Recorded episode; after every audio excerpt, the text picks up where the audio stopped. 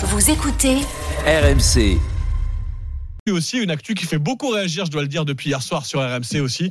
C'est l'actu sport avec l'élimination de l'Algérie. On va y revenir tout de suite avec Alex Biggerstaff dans la Story Sport parce que Alex, l'Algérie, oui, quitte la Coupe d'Afrique des Nations dès le premier tour, battue par la Mauritanie hier soir.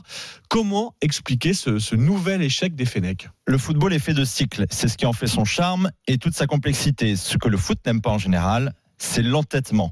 Pour comprendre cette histoire, il faut remonter au 19 juillet 2019. Ce jour-là, au Caire, Jamel Belmadi installe l'Algérie au sommet du continent africain en remportant la deuxième Coupe d'Afrique des Nations de son histoire. Arrivé quelques mois auparavant au poste de sélectionneur, il avait surtout pour mission la qualification au Mondial 2022 au Qatar. Il dépasse les attentes d'entrée et cet ancien du PSG de l'OM est érigé en héros. Oui, mais avec le temps, ce statut va peu à peu s'égratigner. hein. Parce que le foot est fait de cycles. En 2021, l'Algérie entame le début de sa crise. Écoutez le journaliste Hamza Ramani dans l'after Cette équipe d'Algérie, depuis la pause Covid, n'est portée que par ses individualités. Parce que cette équipe est incapable d'avoir un projet de jeu cohérent. Cette équipe, depuis six ans, avec le même sélectionneur, est incapable de proposer quoi que ce soit.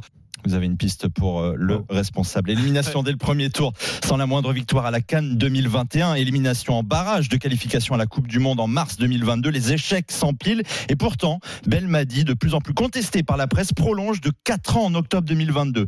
Le foot n'aime pas l'entêtement. Incapable de se remettre en question, de trancher avec certaines stars, comme Riyad Mahrez, on en parlait l'autre jour. Mm. Il se retranche à chaque fois en conférence de presse, comme hier avec le journaliste de DZ Foot. Je me fous de tes, je me fous de tes, remerciements, de tes remerciements à toi, parce que je te connais depuis six ans. Pour ceux qui ne te connaissent pas, je sais même pas quoi, quoi répondre à ça. Si c'est pour démarrer comme ça, pour moi, c'est pas, c'est pas du journalisme. Toi, t'es en mission depuis le début, je te l'ai déjà dit de toute manière.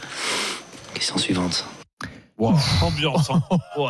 Oh là là là. La tristesse et la colère dominent chez les supporters depuis hier. Ils réclament la démission de Belmadi. Ce que ce dernier a finalement annoncé à ses joueurs dans le vestiaire après le match, selon Walid Acherchour, notre chroniqueur foot.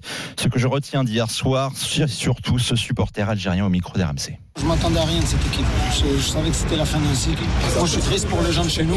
Eux, là, les joueurs, bon, il y en a qui font ce qu'ils peuvent. Mais ils vont retourner dans leur super club à 100 000 euros par mois, etc. Moi, c'est pour les jeunes, là. C'est c'est ça qui me fait mal au cœur. Ouais, on entend hein, la rancœur de, enfin la rancœur, oui, la déception de ces supporters qui ont fait le déplacement hein, pour certains depuis l'Algérie, depuis la France, pour aller soutenir les Fennecs qui y croyaient. hein. Les Fennecs étaient, étaient parmi les favoris et c'est un nouvel échec. Et la fin d'un cycle. Comme disait Bernard Pivot, on lit un livre raté avec la conviction que le suivant sera le meilleur.